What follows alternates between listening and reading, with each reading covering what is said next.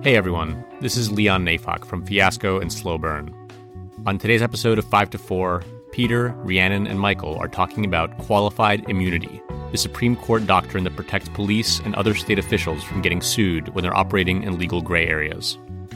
As you'll hear, these gray areas have come to include egregious conduct. The courts have interpreted this qualified immunity to almost give complete impunity to the police officers. This is 5 to 4, a podcast about how much the Supreme Court sucks.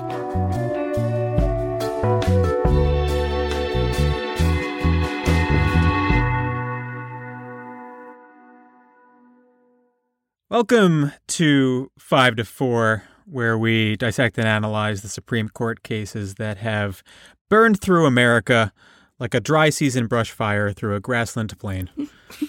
I am Peter, Twitter's the law boy. I'm here with Michael Hey, everybody. and Rhiannon. Hello.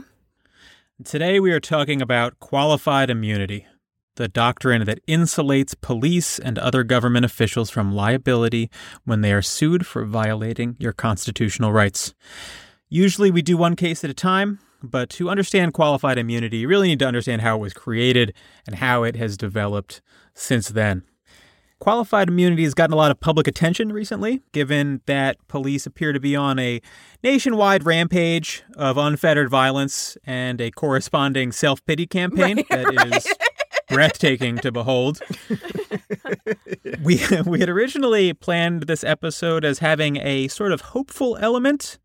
Uh, because the Supreme Court was considering taking on several qualified immunity cases next year.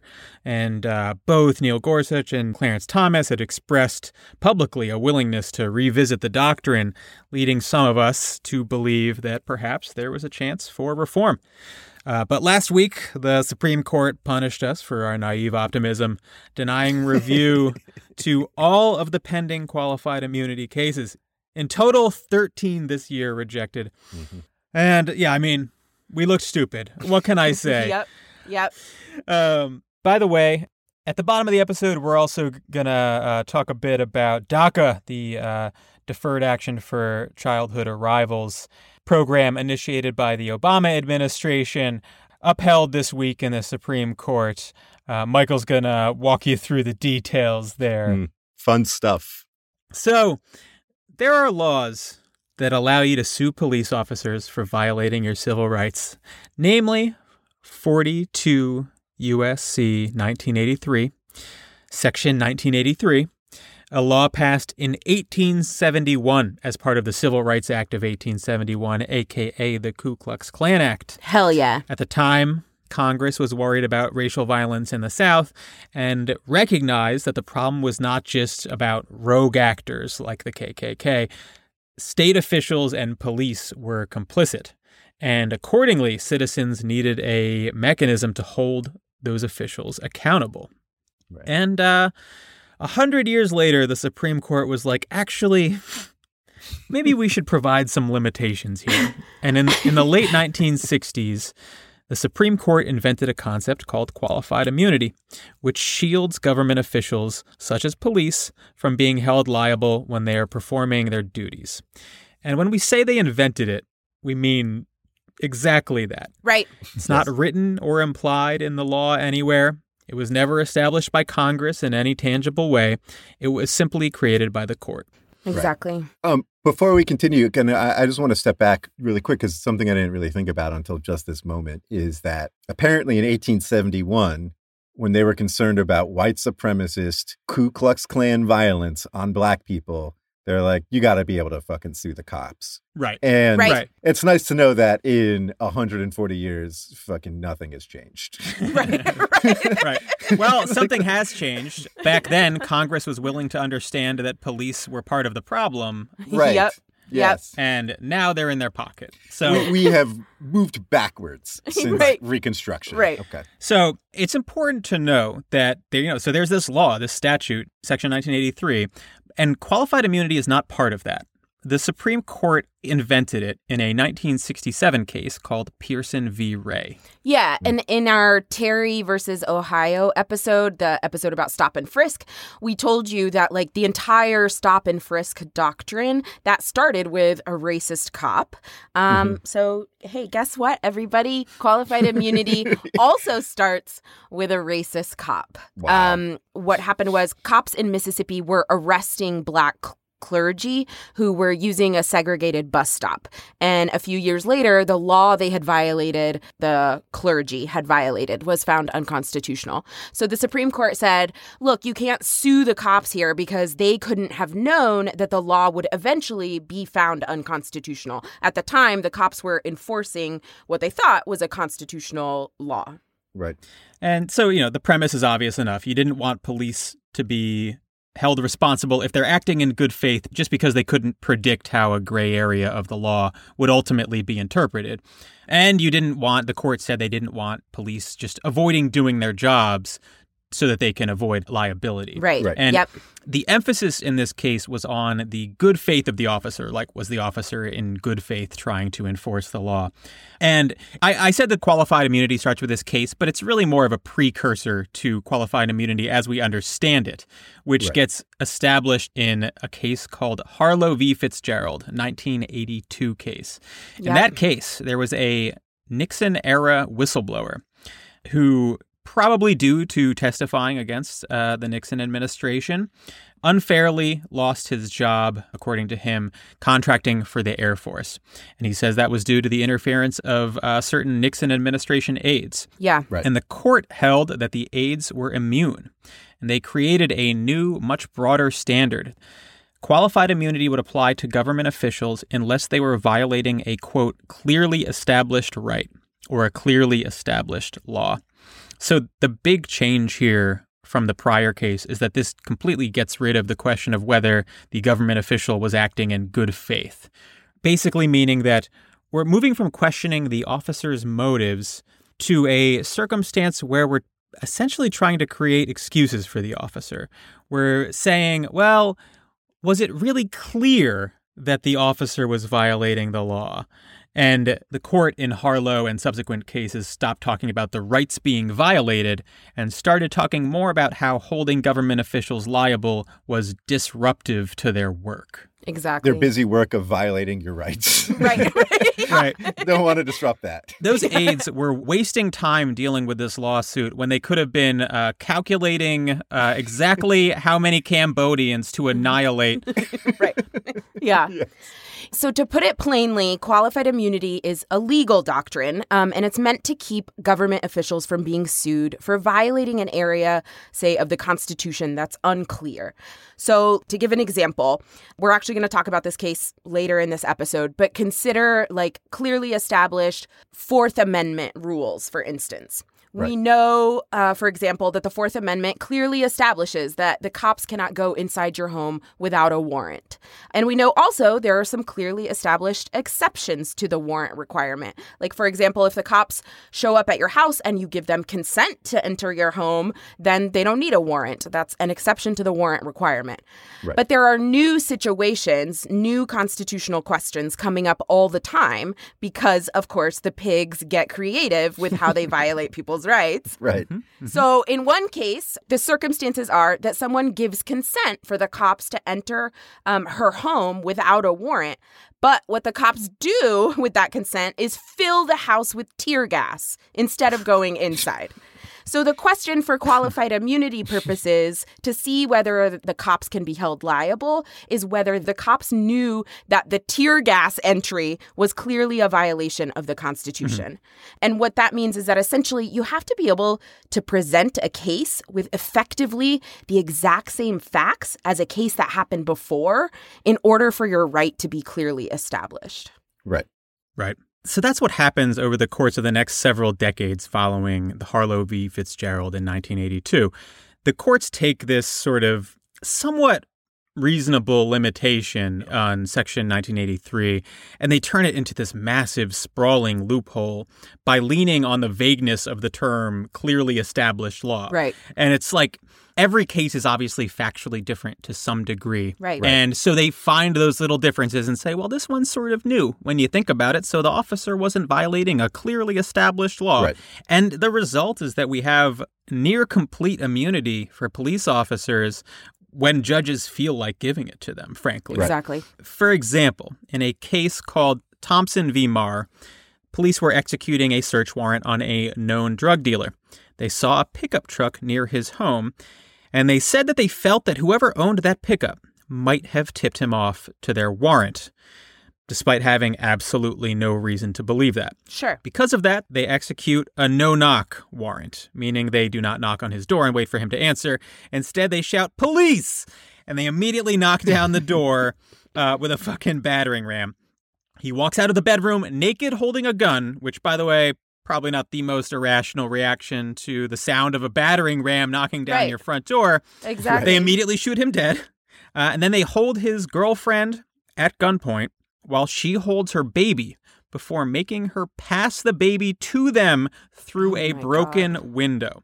Jesus. The Ninth Circuit Court of Appeals, the famously liberal circuit that Trump likes to complain about, Yeah. held that the officers were entitled to immunity because it was reasonable for them to believe that they were not violating a clearly established law when they busted in his house because they saw a pickup truck nearby.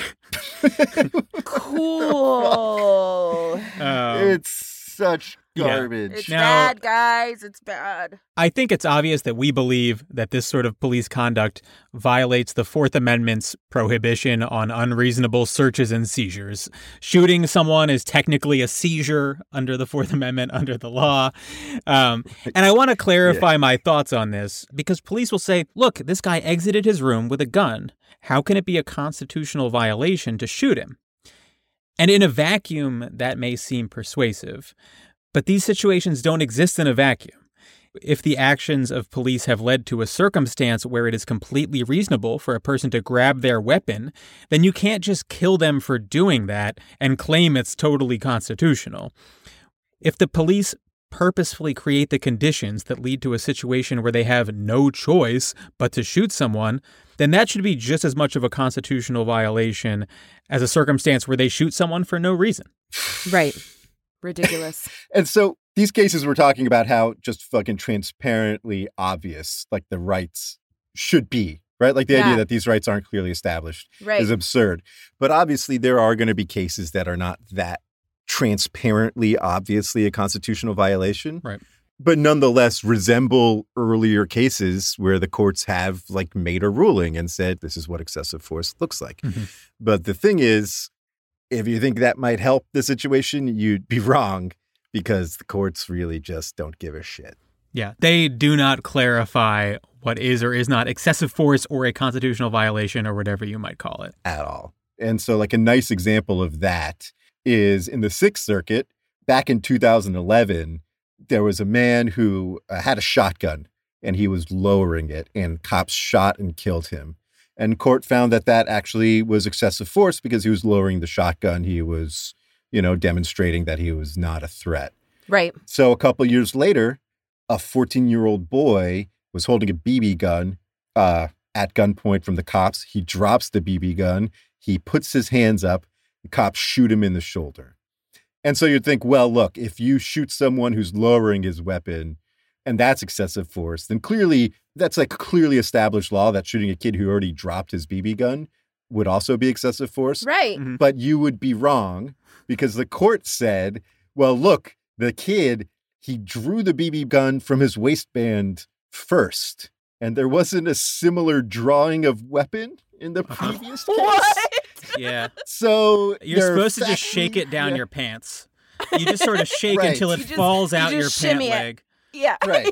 If you don't do that, you're dead, kid. oh my god. So it doesn't matter. Like if the court wants Mm-hmm. to find a distinction, they can find a distinction. Right. Like they will. Yeah, Right. Exactly. That um, sort of fine a distinction really highlights what we said a- up top, which is like this isn't a written law. You don't find this anywhere in the Constitution or in Section 1983. This is judge made law. And so the cases that come after it are all about judges making these subjective determinations. And so, how the clearly established analysis worked in qualified immunity cases for a while is that courts would have to decide first, they would have to look at the facts of a case and decide if somebody's constitutional right was violated. And then they would move on to the question of whether or not that right was clearly established uh, at the time the right was violated. But then in 2009, the Supreme Court strengthened qualified immunity even more in a case called Pearson v. Callahan. And in that case, the Supreme Court basically allowed federal courts to switch the analysis, which is to say that a federal court could decide whether the right was clearly established before deciding if um, a right had been violated. Right. And so, what that means is that in these gray areas of constitutional law, where new situations and circumstances arise of police pushing the boundaries of what is constitutional, in those gray areas, the court can just throw the case out by saying that the law in this area is unclear instead of doing the work of establishing what the Constitution protects us from. Right. it's important to realize why that's a bad idea. And it's because it's very hard to understand whether something is a quote clearly established right. Yes. Before you really understand what the right is. And Exactly. this allows them to skip over the question of what the actual right is and whether or not it was violated before getting to the question of whether it was clearly established. Right. Right. The court can really undertake that important responsibility of saying, like, which of these new situations are violations of clearly established constitutional rights? What does the Constitution protect for all of us? But instead, this case, Pearson versus Callahan, it gives federal courts the ability to just throw out a case by saying, well, whatever the right is, it's not clearly established yet. And this is introducing a procedural, technical rule to make it easier for courts to grant qualified immunity. Right. And, and that's exactly how they've used it, right? There was a recent uh, Reuters report that sort of did a survey of all the qualified immunity cases from the last decade. And every time the courts skipped over the question of whether cops actually used excessive force and went directly to the question of whether, like, the right was clearly established in this situation, every single time they found uh, that the right was not clearly established and that uh, the cops had qualified immunity. Yeah, right. Like right. it's just Exactly. a way to cut to the chase. And it's a way of cops. avoiding the nuance of the Right. Actual rights in question. Right. Right. And this creates like a sort of a second order problem because what happens is these cases don't create precedent for future cases of similar conduct because the law remains unclear. Exactly. Right? Uh, so the court doesn't actually make a decision on the merits. So if this situation comes up again and the court has to face it again, they can't look at their past decision and say, well, we decided that was excessive force. Right. And this hasn't happened a lot, but it has happened. So, like the example that I have here is in the 11th Circuit, um, which is kind of in the South, dealing with this practice called hog tying, which is where cops uh, handcuff you uh, behind your back, shackle your ankles, and then attach the ankle shackles to the handcuffs. Yeah. And so, what you had in 2009 in Florida was cops hog tying someone, uh, that person dying as a result of the stress position their body was in, and cops, you know, putting their body weight on them and pinning them to the ground. And the court deciding to skip over the question of whether that was excessive force and just saying, well, look, in this case, it's not clearly established law whether that's excessive force. So cops have qualified immunity here, and we're throwing the case out. And so uh, in 2013, cops in Alabama also killed someone after hog tying him right back up to the 11th Circuit. And they again found the cops had qualified immunity because the law was still unclear. Right. It's still not clearly Because they didn't answer it in the first case. Right. It's Exactly. wild. On one hand, they're refusing to clarify, and then they're saying, well, it's not clear enough. Right. Right. Sorry. Right. And so in the last decade since Pearson, before this case, when cops tried to claim qualified immunity, they won about 45% of the time. And now they lose about 45% of the time. So it's been a steady chipping away at your ability Yeah. to hold them liable. Yeah. Right. I think it's time. I think it's time for an ad. So, the most recent Supreme Court case directly addressing qualified immunity is Mullenix v. Luna, 2015 case. In that case, there was a high speed chase. This guy is running from the police, calls them and says he has a gun and will use it if the police don't give up the chase. Police lay out a spike strip to stop the car. One officer wanted to open fire from an overpass with a rifle into the car just before it hit the spike strip. This is insanely dangerous. I know you don't learn a lot at the Pig Academy. you do learn that shooting into a speeding car from a bridge onto the highway is really fucking dangerous. Yeah. You do learn that. I didn't even go to Pig Academy. right, I- neither did I, but I I, can tell. am sure that's in their curriculum. Yeah. Yeah, they cover that in the week and a half that they spend training. Uh, Right, that's so right. his this guy's boss tells him, "No, don't do that." Right. He does it anyway, opening fire into the car and killing the suspect, and reportedly saying, in reference to a uh, performance review that said he needed to be more proactive, "quote How about that for proactive?" God. Great. I Um, you. by the way, first name Chadrin. C H A D R I N. Oh my God. hmm You know you're raising a murderer when you name him Chadrin. if you wrote the joke, Peter, that his name was Chadrin Mullenix, it'd be unbelievable. Yeah.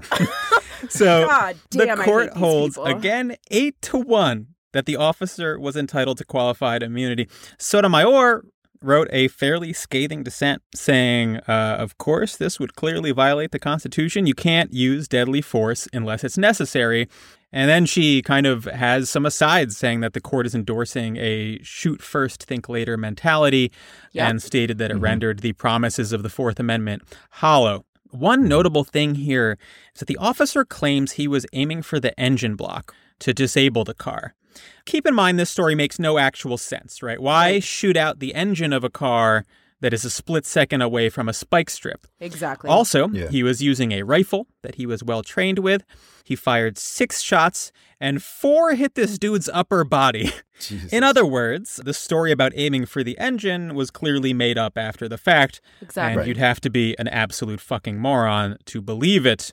But lucky for the police, Antonin Scalia was still on the Supreme Court at the time. and he files a concurrence saying, yeah, yeah, the majority is totally right. He deserves qualified immunity. But also, I don't think that this qualifies as, quote, deadly force because he was aiming at the engine block. This is not relevant to the case. He just thinks it's unfair to the police to call it deadly force. It's insane. Right. We've talked about felony murder. Like, you want to tell me that just not intending deadly force makes it not deadly force when you have people who were lookouts during a burglary? I mean, like, Like, you can get uh, into a, like a really stupid technical law school discussion of like whether shooting near somebody is deadly force, Right. but also you'd have to be an absolute moron to think that this guy was aiming for the engine. So it's sort of irrelevant and became even more irrelevant in February 2016 when Antonin Scalia's pillow applied deadly force to his face. Got his ass. Uh, where's his grave? We should let our listeners know at one point. Anybody wants to relieve themselves publicly. yes. Uh, And so uh, we've been going over like the doctrine itself, uh, how it works, how courts apply it, and how that can sort of put a thumb on the scale in these cases. But it's not the only way that the Supreme Court uh, helps police here. One of the ways is like what cases the Supreme Court hears. And so, for example, plaintiffs and, and cop defendants send qualified immunity cases up to the Supreme Court at roughly the same rate. And despite that, of the 15 qualified immunity cases the court has heard in the last 15 years, 12 of the 15 have been where cops were appealing uh, the fact that they were denied qualified immunity, which sort of communicates to lower courts what the Supreme Court is concerned Yeah. about is like lower courts being too aggressive in denying cops qualified immunity, right? And, Mhm, and the mhm. courts clearly understand that. Like we can see that in the decline in uh, successful challenges against cops in these Right. cases. And like if those numbers don't sound that meaningful, the court is three times as likely to take an appeal from a cop who's upset that they didn't get qualified immunity than it is to take literally any other type of appeal. They just take them at a very high rate. And there's all sorts of other little rules, right? They allow what's Yeah. called interlocutory appeal, which is where you can appeal a qualified immunity ruling before the case is over. You know, there are other things that are available to that, but it is a special dispensation that says you don't have to go through trial, you don't have to get to a resolution. Um, if the court decides you don't have qualified immunity officer, you can appeal that immediately. Right. It it also uh, cops can get qualified immunity before discovery is complete, which means Right. that you don't even get a full finding of fact Right. on what happened. Um, so all of this operates in a way to like keep what the cops do sort of shielded from the public and keep the cops themselves shielded from liability. Right. As we mentioned up top, the Supreme Court could have chosen to revisit the qualified immunity doctrine next term, but instead denied review to each of the 13 pending petitions for certiorari. yeah, sometimes Yeah. called a petition for cert. To give you a flavor of just how horrific some of these cases are, we want to go through a couple of them. So, Rhiannon mentioned earlier uh, the case West v. Winfield. In that case, a woman returned home with her kids to find five police officers outside. They tell her they're looking for her ex boyfriend. She says she doesn't think he's there, but she gives them permission to go in and she gives them her key. but instead of utilizing the key, they call in SWAT and they bombard her house with tear gas from the outside, essentially laying siege Jesus. to her house. Right. After many hours, after the house and everything inside has been severely damaged by fucking tear gas, the police determine the house is empty. Um, Whoa. I wonder Yeah. if there was another tool you could have used. Great question. And no, the answer is no. Uh, also, even though she had given them the key, the way they ultimately got inside after tear gassing the house is they broke a window near the back door and they like reached in and unlocked it. Oh my god. Ah, I hate them Oh, so much. I hate them. so, the famously liberal Ninth Circuit uh, held that the officers were immune from suit because it is not clearly established that gas bombing someone's house is a violation of the Constitution if they give you consent to enter. All right.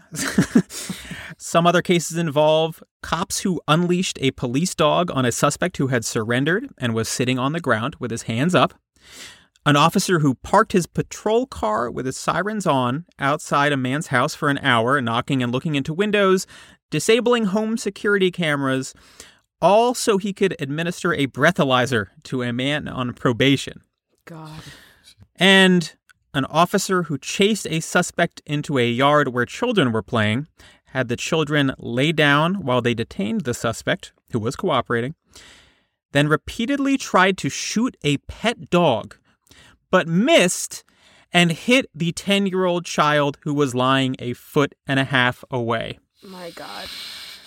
So I'm sorry, but if an, a prestigious appellate court can see a cop shoot at a family's pet dog for no reason, miss and hit a child, and claim that he did not violate a clearly established constitutional right, then like what the fuck are we even talking about here? Right, Like right. what is this? It's a Like, fucking it- joke. Is what that it is. on its face is enough to make it clear that this doctrine is out of control and has no tangible connection to what we should expect of a legal system that defends our constitutional rights. Yeah, can I just talk like my religious shit again for a minute? Like, this is why I don't believe in an afterlife because hell, hell, like eternal hellfire is too nice a place for fucking people who let this shit go. The cops who are just like shooting fucking randomly, judges who are like, that's a okay, wasn't clear that that's wrong. Like, hell is too good a place. So we need justice in this lifetime, is what I'm saying. What's the story that's just Mm-hmm. um, hell being a room with a bunch of other people uh, that you have to talk to? L'enfer, c'est les autres. Yeah, um, with cops, it's just it's just having to talk to a minority for 25 minutes. yeah, yeah. That's the equivalent of an eternity That's of hellfire. equivalent. They're just And like, then- oh my god, I've got to shoot a dog. I absolutely have to. And I just want to say, listener, if you're still on the fence, if you're like, there's some good cops and maybe they deserve some immunity, or, or if the facts of this case seem very sort of shocking to you, Right. just know that cops kill at least 30 dogs a day, over 10,000 a year. There isn't a comprehensive database of it, so we can't be certain, but that's like the fucking floor. That's, That's, the, minimum. That's minimum. 10,000 dogs a year. This is an extinction level event for dogs. All right. We should note a couple of things. One is that qualified immunity, I mean, a lot of these cases are horrific and egregious, but it's not frequently invoked. I think it's best viewed as sort of part and parcel with this massive system that benefits the police, right? The way that prosecutors operate, the way that judges operate, the way that juries uh, are biased or, and uh, designed to be biased towards police officers. This system is like, it's massive and it needs to be hacked at steadily to see any real Mhm. progress on it. One thing to be aware of is that uh, when qualified immunity is not invoked, that doesn't necessarily mean that there is accountability for the officer. If there's a settlement or if uh, the city loses in court, the vast majority, if not all the time, the people paying for that are the taxpayers. That's not coming out of police budgets. It's not coming out of cops' pay or their pensions or anything. That's taxpayers paying for that brutality. So accountability, it's not a word that really exists in this space, whether or not qualified immunity is invoked at all, or if it's whether or not it's Right, successfully right. invoked. But what's important is that right now, you can see that its foundational assumptions are shaky in the view of the public.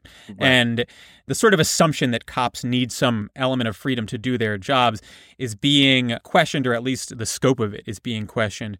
In my view, it's not just that qualified immunity needs to be revisited and abolished by the court because it's bad law.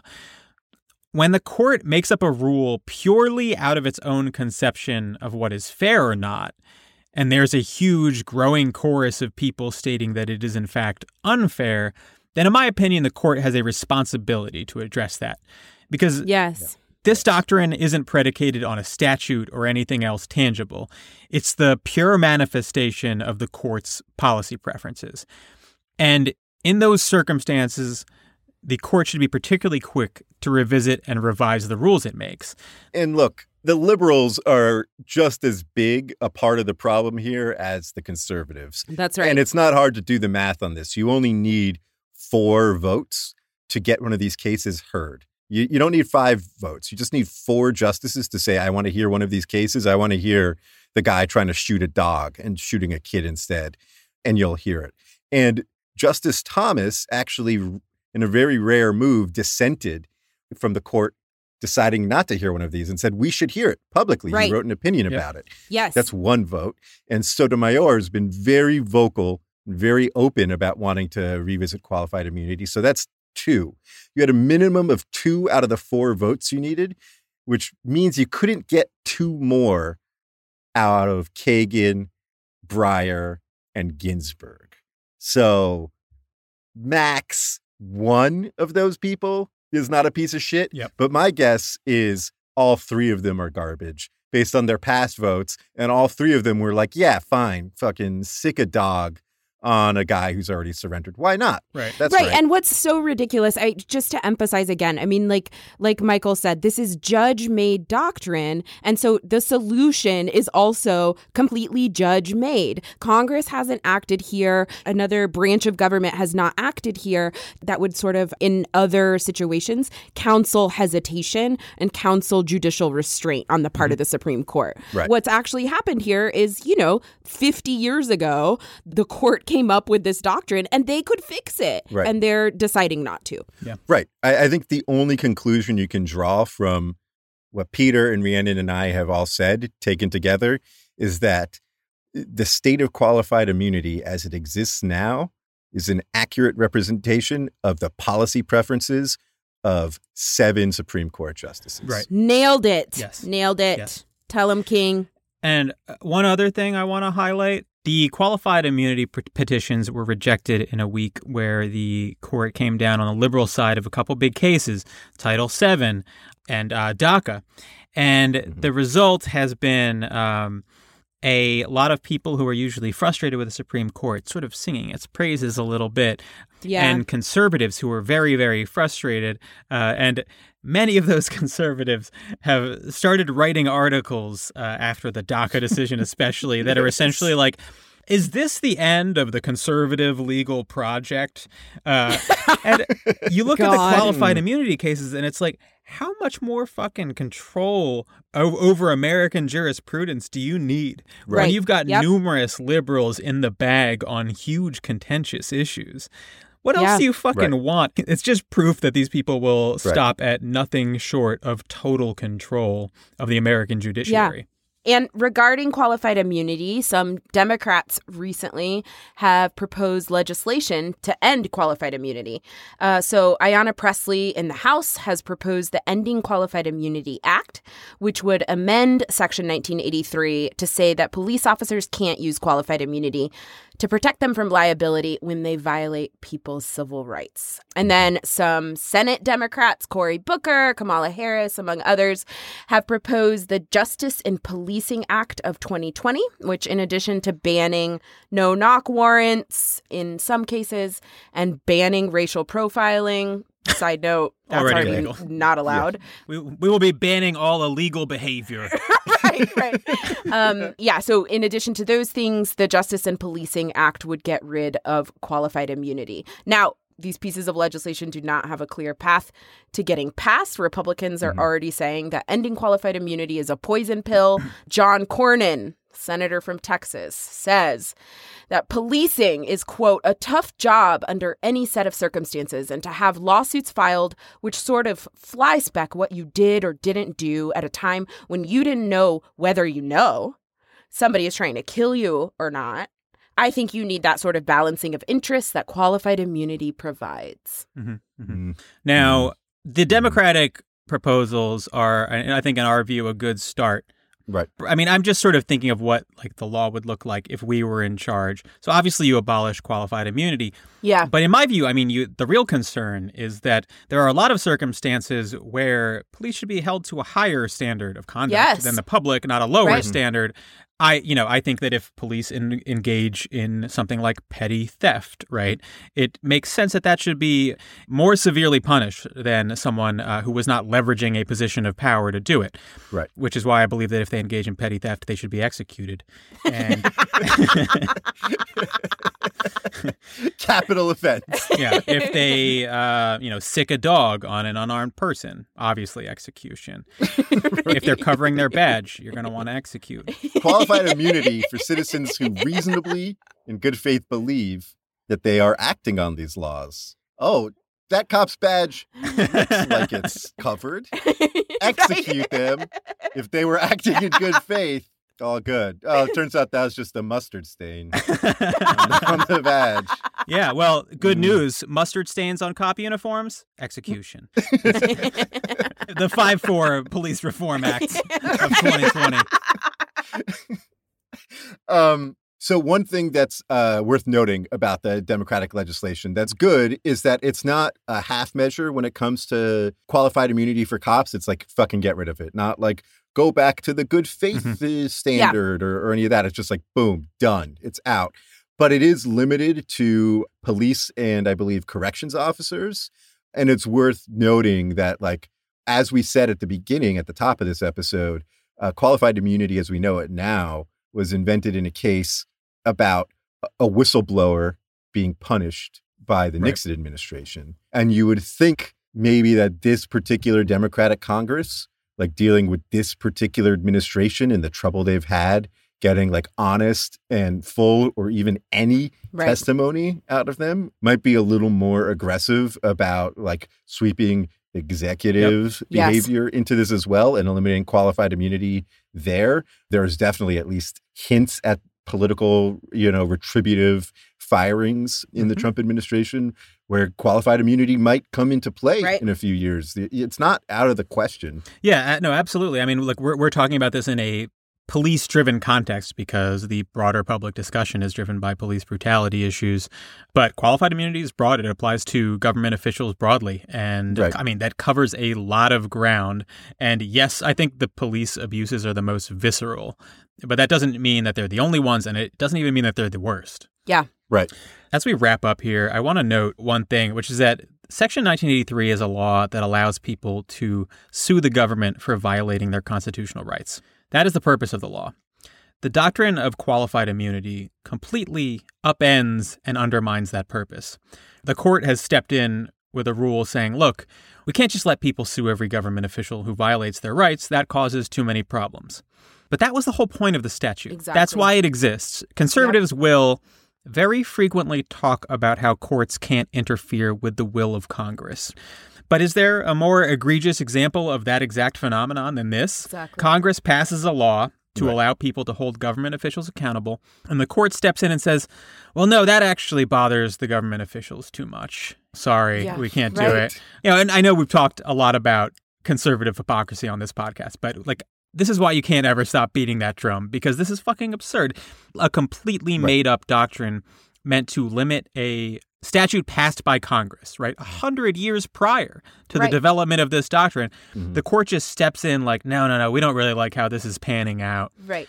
Not that I think the court should never be able to do that, but certainly the conservatives on the court have frequently said that you can't do that. Yeah, and it's important to highlight too, I think the way that conservative court leverages the idea of judicial activism versus judicial restraint. So conservatives will say that stepping in and creating judge-made doctrine, that's judicial activism. We don't do that. We need to let Congress speak. But then they'll turn around here and create qualified immunity and make it so that no government officials are, are held liable but they'll say that's restraint too because they're restraining cases that are coming before the court. Right. Right. So, the last thing I want to say about qualified immunity is Section 1983 is a statute about your ability to protect and enforce your own constitutional rights by suing the government and the government and government officials when they violate them. Yeah. But the way the courts have approached qualified immunity cases, the court barely discusses the civil rights of the person suing. Yeah. Instead, the focus is almost entirely on the officer. Should they have known that they were violating your rights? Were your rights clearly established? And these questions are sophistry. They're entirely detached from what should be the central question of whether your rights were actually violated. Yep. The entire inquiry is made up by the court, a completely artificial barrier standing between individuals and the vindication of their constitutional rights. And the result is a regime that places the comfort of government officials over the rights of its citizens. You can see this play out all across the country in all of the prominent public facing cases that we see, and plenty of the ones that aren't so public facing that don't get public attention. The George Floyd case is not yet about qualified immunity, but certainly when it reaches the court, it's going to be about what the cops should have known about rights in the Constitution, as opposed to the much more salient fact that some guy who committed a very petty crime at worst had his fucking neck leaned on for nine minutes until he died, and any fucking person who's not a an absolute psychopath knows that not only is that wrong, but of course it's a violation of the Constitution. What could the Constitution possibly mean Right. if that's not a violation of it?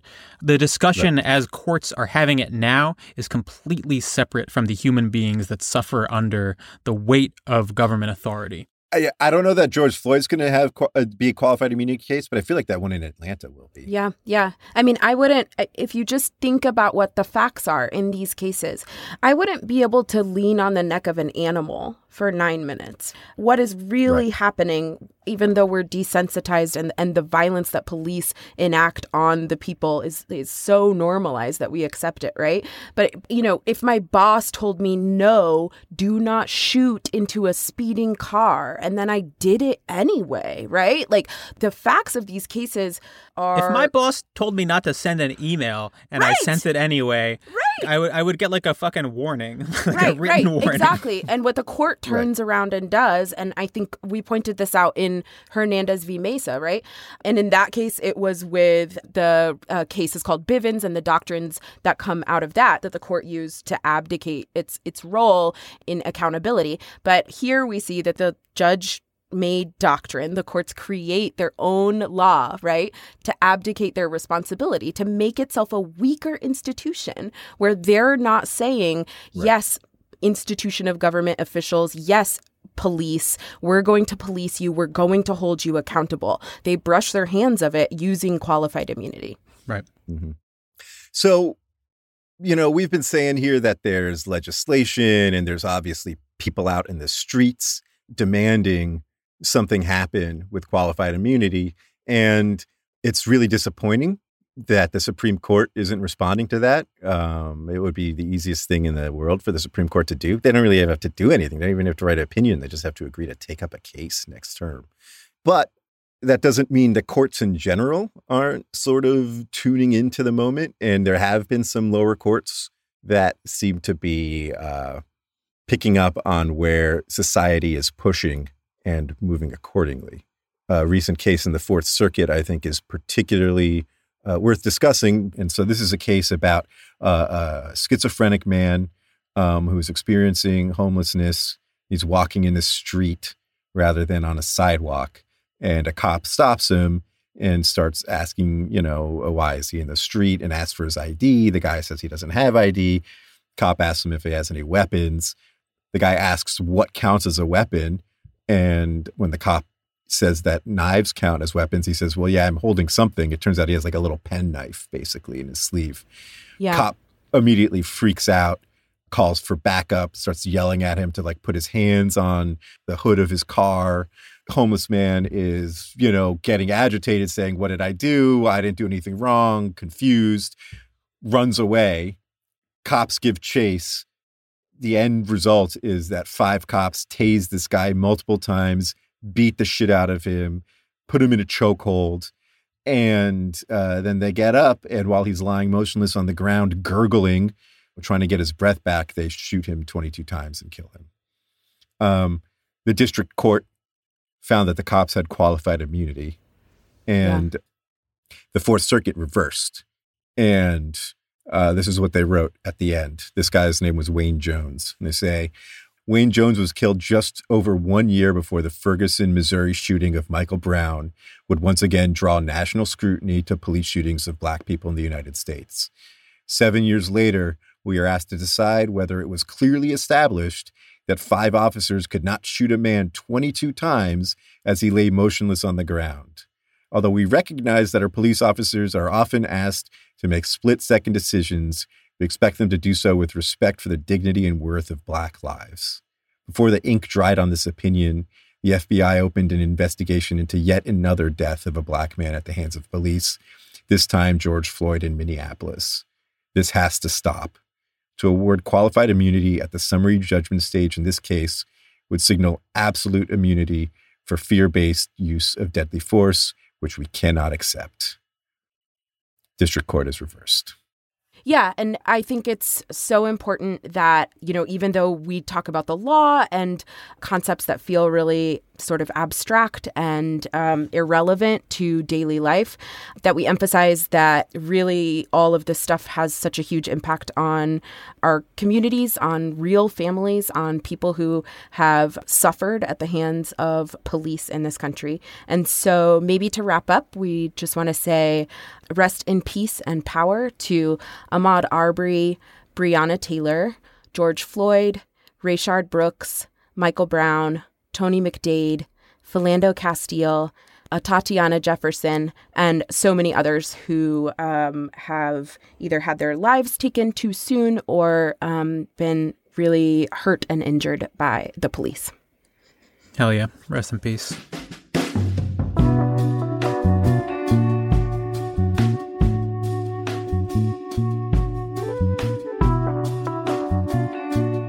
Okay, so we mentioned the good decisions last week, and, and obviously we gave you guys an emergency podcast about the LGBTQ Title VII cases. We also want to take just a short minute or two to tell you about the DACA decision. This is a really complicated case. It sits at the intersection of a lot of areas of law immigration law, the administrative state, equal protection. Um, and we're not going to cover all that. So, um, the Supreme Court essentially prevented the Trump administration from ending this extremely popular Obama era program called DACA, the Deferred Action for Childhood Arrivals program. Basically, DACA gives protections to like 700,000 or so people who came to the U.S. as young, undocumented children and have lived here ever since. And it's basically their entire lives. And the way it works is they apply, uh, as long as they're not like felons and meet some basic requirements, they get this protected status, which means that the government can't deport them for two years and they can work legally. They get Social Security, they can get driver's mm-hmm. licenses mm-hmm. and, and all sorts of stuff. There are a lot of benefits that attach to it.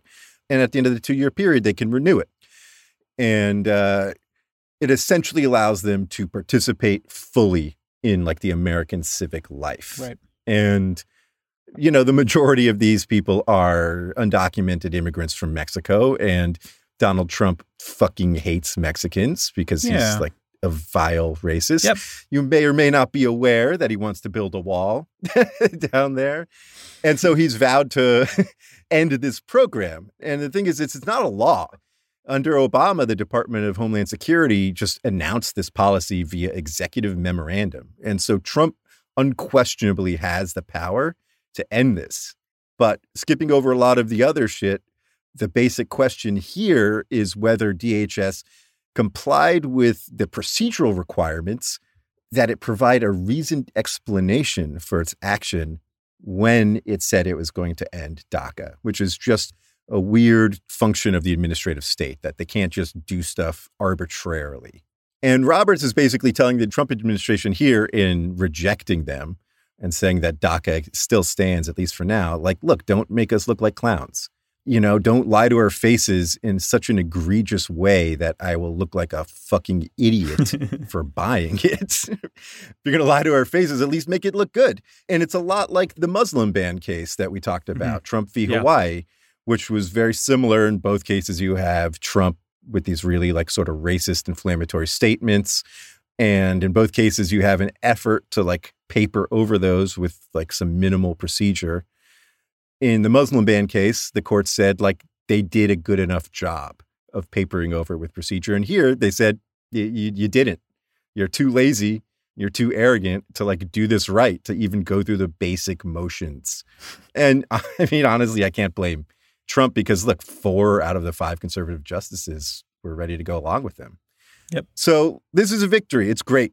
There are hundreds of thousands of people who get to sleep a lot easier uh, now, but it doesn't end the issue. It didn't say DACA is constitutional. It didn't say Trump has right. to keep his hands off it. There's still other litigation about this going through the federal courts. Um, and the Trump administration can now use Robert's opinion as a roadmap for how to like properly go yeah. about ending. It. And it DACA. seems like that was his intent, at least with portions of it. Right. He rejected all of the arguments that would have found the Trump administration's efforts to dismantle DACA unconstitutional, and exactly. instead basically said, Yes, you sure can do this, but you just did it wrong. Right. And, and so all he has to do is look at all the places where Roberts said his his procedures and arguments were deficient yep. and fix them. Right. Now, just because of the way administrative law works, they probably do not have enough time to do that in the next few months. Mm-hmm. So this basically just puts the fate of DACA and Dreamers on the ballot in November. Yeah. And even then, like there's still the outside chance that some of the cases currently making their way through the courts could also uh, end it. And so, like, the only way to fully protect these people is to pass this as legislation. Right. That's the truth. But that doesn't take away from the fact that at the very least, these people get to be safer and uh, sleep easier, at least for the next few months, which is a, right. a real victory. Until Joe Biden comes and saves them. there you go. Joe there Biden, go. also a dreamer uh, in the sense that he experiences physical life in the same way that you probably experience a dream. yeah. Right, next episode is Janus v. American Federation of State, County, and Municipal Employees. Council 31. that is the full name of the case. Uh, we will be referring to it as Janus. It's about public sector unions. Let you guess how that one shook out. and we've got another guest. Professor Sam Bagenstos uh, is gonna is gonna join us, and he's gonna say smart stuff while we make jokes. Yep. oh, follow us on Twitter at Five Four pod Oh, we want to thank Ross. Ross! We do we do want to uh, thank our buddy and research assistant Ross, who's been helping us out with legal research for the past few episodes. Ross, we will never pay you. Ross, you are a sweet baby angel, and we appreciate it. Follow him on Twitter at Ross Walds with a Z. 5 4 is presented by Westwood One and Prologue Projects. This episode was produced by Katja Kumkova with editorial oversight by Leon Neyfakh and Andrew Parsons. Our artwork is by Teddy Blanks at Chips NY, and our theme song is by Spatial Relations.